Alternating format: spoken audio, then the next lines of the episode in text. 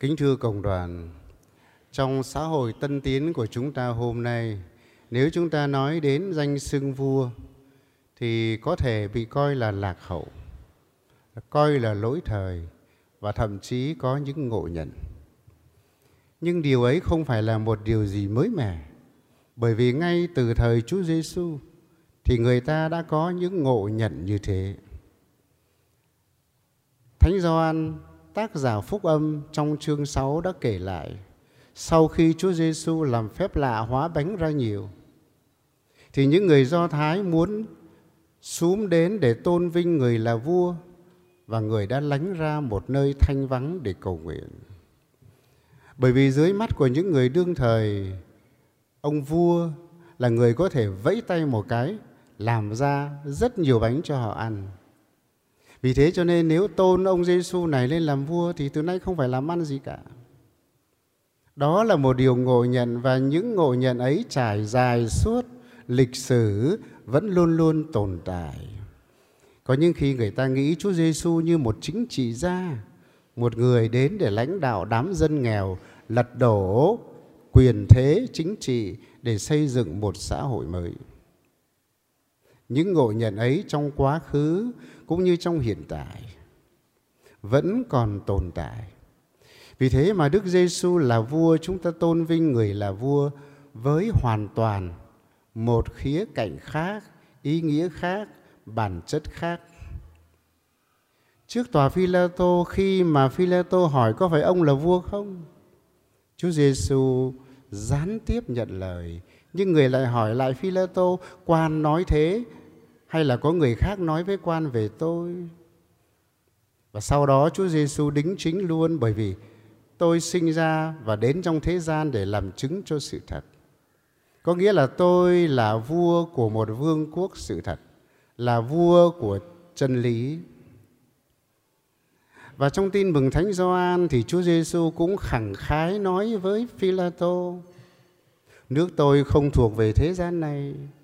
Nếu nước tôi thuộc về thế gian này thì tôi sẽ sai các cơ binh thiên thần đến để giải thoát tôi. Nhưng mà nước tôi không thuộc về thế gian này. Nếu chúng ta đọc trong thư của Đức Giáo Hoàng Phanxicô gửi giáo dân Việt Nam cách đây 2 tháng, ngày mùng 8 tháng 9, thì Đức Giáo Hoàng cũng dẫn lời Đức Giáo Hoàng Benedicto trước đó đã nói với các giám mục Việt Nam nhân dịp đi Adlemina năm 2007. Giáo hội không hề có ý thay thế chính quyền. Đừng ngộ nhận là giáo hội có ý đồ thay thế chính quyền, lật đổ chính quyền, mà giáo hội chỉ nhằm tới phục vụ con người. Giáo hội chỉ phục vụ con người, và bất kỳ trong hệ thống chính trị nào thì giáo hội cũng vẫn tồn tại để giáo hội phục vụ con người, chứ giáo hội không bao giờ phục vụ một hệ thống chính trị hay là một ý thức hệ chính trị. Như thế Chúa Giêsu là vua không giống như những vị vua mà người ta tưởng tượng hay người ta thấy trong lịch sử. Và thưa quý ông bà và anh chị em, chúng ta thử chiêm ngưỡng vị vua ấy như thế nào. Thông thường thì một người được phong làm vua vì sau khi đã chinh đông dẹp Bắc, sau khi đã đánh đuổi quân thù để thiết lập vương quốc an bình và có sức mạnh hùng hậu về quân sự, về tiền bạc, về ảnh hưởng. Nhưng mà vị vua Giêsu của chúng ta lại không phải như thế.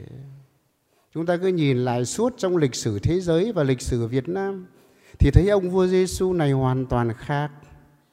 Ông vua này bị giết trên cây thánh giá mà trần trụi không còn gì. Dưới con mắt người đời thì hoàn toàn là thất bại. Dưới cái nhìn của người đời thì hoàn toàn thất bại. Vậy mà ông Giêsu ấy đã được loan truyền đến cho tất cả các quốc gia và lãnh thổ. Ngày nay có hơn 200 quốc gia và vùng lãnh thổ trên thế giới. Không phải là hơn 200 quốc gia và vùng lãnh thổ đã tin vào Chúa Giêsu, nhưng mà đức tin vào Chúa Giêsu đã hiện diện ở hơn 200 quốc gia và vùng lãnh thổ.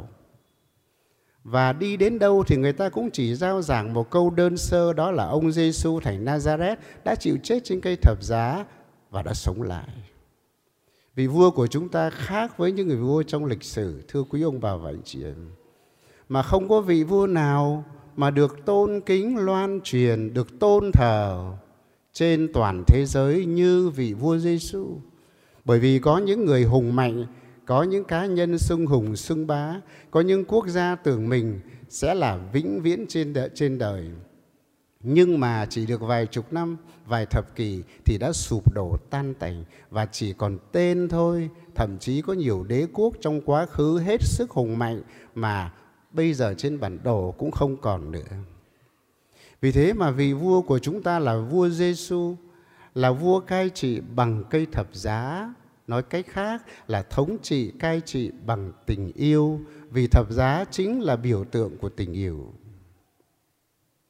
Thưa quý ông bà và anh chị em, khi chúng ta mừng lễ Chúa Giêsu làm vua, không phải như chúng ta ôn lại một ông vua ở thế kỷ thứ hai, thứ ba, hay là một lịch sử xa xôi nào đó. Ông vua ấy rất có nhân đức, ông vua ấy thương dân, ông vua ấy có uy tín, ông vua ấy rất là đạo đức. Nhưng mà chúng ta mừng lễ Chúa Giêsu, chúng ta tìm ra đâu là mối tương quan của ông vua Giêsu ấy với cá nhân chúng ta, với những người đang sống trong xã hội Việt Nam, những người nam, người nữ, những người già, người trẻ. Đâu là mối tương quan giữa chúng ta với vị vua ấy? Thì lời Chúa có 3 bài đọc trong lời Chúa hôm nay đều muốn nói với chúng ta. Và tôi xin phép được dùng những yếu tố thời gian để cho chúng ta dễ hiểu. 1 là quá khứ, 2 là hiện tại và 3 là tương lai. Quá khứ là gì? Chúng ta tìm thấy trong bài đọc 2 trích thách thư của Thánh Phao Lô gửi giáo dân Corinthô. Đức Giêsu đã chịu chết, đã sống lại và mở cửa cho những người an giấc trong bụi đất. Ai liên đới với Đức Giêsu thì sẽ được sống lại như người. Vì thế quá khứ là Đức Giêsu đã cứu chuộc, đã chịu chết để cứu chuộc chúng ta. Cái chết của Chúa trên thập giá giao hòa con người với Thiên Chúa, xóa bản án tội nguyên tổ và đem cho con người hạnh phúc. Đấy là quá khứ. Mỗi người chúng ta đều được Chúa Giêsu cứu chuộc, thưa quý ông bà và anh chị em. Hiện tại là gì? Chúng ta trở về với bài sách thánh thứ nhất, trích sách ngôn sứ Ezekiel, diễn tả Đức Giêsu như một vị mục tử chăm sóc chúng ta, chăm sóc như chăm sóc từng con chiên, biết tên từng con một và biết những cái khuyết điểm yếu đuối của mỗi con chiên để mà chăm sóc, để mà dẫn đưa đàn chiên ấy tới đồng cỏ xanh tươi. Và bài sách thánh thứ nhất ấy được phụ họa thêm bởi Thánh Vịnh 23 rất là quen thuộc: Chúa chăn nuôi tôi chẳng thiếu thốn chi. Như thế hiện tại của chúng ta có Chúa Giêsu, vị vua ấy được diễn tả như một mục tử luôn luôn gần gũi, chăm sóc, dẫn dắt chúng ta và ban cho chúng ta những điều tốt lành trong cuộc sống. Và tương lai trong cuộc đời của chúng ta, vì vua ấy trong tương lai là gì? Là đấng thẩm phán, là vị sẽ xét xử chúng ta về hành vi đời sống của chúng ta trong tương lai. Tương lai ấy của mỗi người không ai biết, chỉ có Chúa biết thôi. Những ngày tận thế được hiểu theo như là ngày cánh chung tất cả thế giới đều bị hủy diệt chưa đến, thì ngày tận thế được hiểu theo nghĩa cá nhân lại đang đến với chúng ta. Mỗi một ngày chúng ta thấy có bao nhiêu người từ trần. Vì thế vào giờ phút từ biệt thế gian chính là giờ phút chúng ta phải chịu phán xét, và Đức Giêsu chính là vị thẩm phán ấy. Trong bài giảng của Chúa Giêsu trong tin mừng Thánh Mát-theo mà chúng ta vừa nghe, có những con chiên và có những con dê. Con chiên tượng trưng cho những người công chính và con dê tượng trưng cho những người gian ác. Không phải là Thiên Chúa tiền định cho ai là người công chính, ai là người gian ác. Không phải Thiên Chúa dựng lên ai đã là con chiên và ai đã là con dê. Nhưng mà là chiên hay là dê là do mỗi người chúng ta chọn. Mỗi người chúng ta tự do chọn lựa mình là con chiên hay là mình là con dê. Và tiêu chí để mà được phán xét, để người ấy được sống đời đời hay là phải trầm luân đời đời, lại là cái tiêu chí mà trong cái cách người ấy đối xử với anh chị em mình. Chúa nói: khi ta đói các ngươi cho ăn, khi ta bị cầm tù các ngươi đã giải phóng, đã viếng thăm ta, khi ta không có áo các ngươi đã cho mặc. Như thế khi chúng ta làm những điều tốt lành cho những người bé mọn xung quanh chúng ta là chúng ta làm cho Chúa Giêsu. Vì thế một vị thánh đã khẳng định vào ngày phán xét, chúng ta sẽ không được phán xét dựa theo những cái chức tước danh hiệu bậc sống của mình khi còn sống trên thế gian, mà chúng ta sẽ bị phán xét dựa vào những việc chúng ta đã làm. Đó là Đức Bác Ái, thưa quý ông bà và anh chị em, và đó là vị vua trong tương lai của chúng ta. Như thế, để kết luận lại, mỗi một người chúng ta là một tác phẩm của Thiên Chúa. Một tác phẩm ấy đã được dệt nên bởi quá khứ, hiện tại và tương lai. Vị vua ấy gắn liền với chúng ta. Vị vua Giêsu gắn liền với chúng ta, là gương mẫu của chúng ta, và người lại còn hóa thân nơi mỗi người anh chị em chúng ta.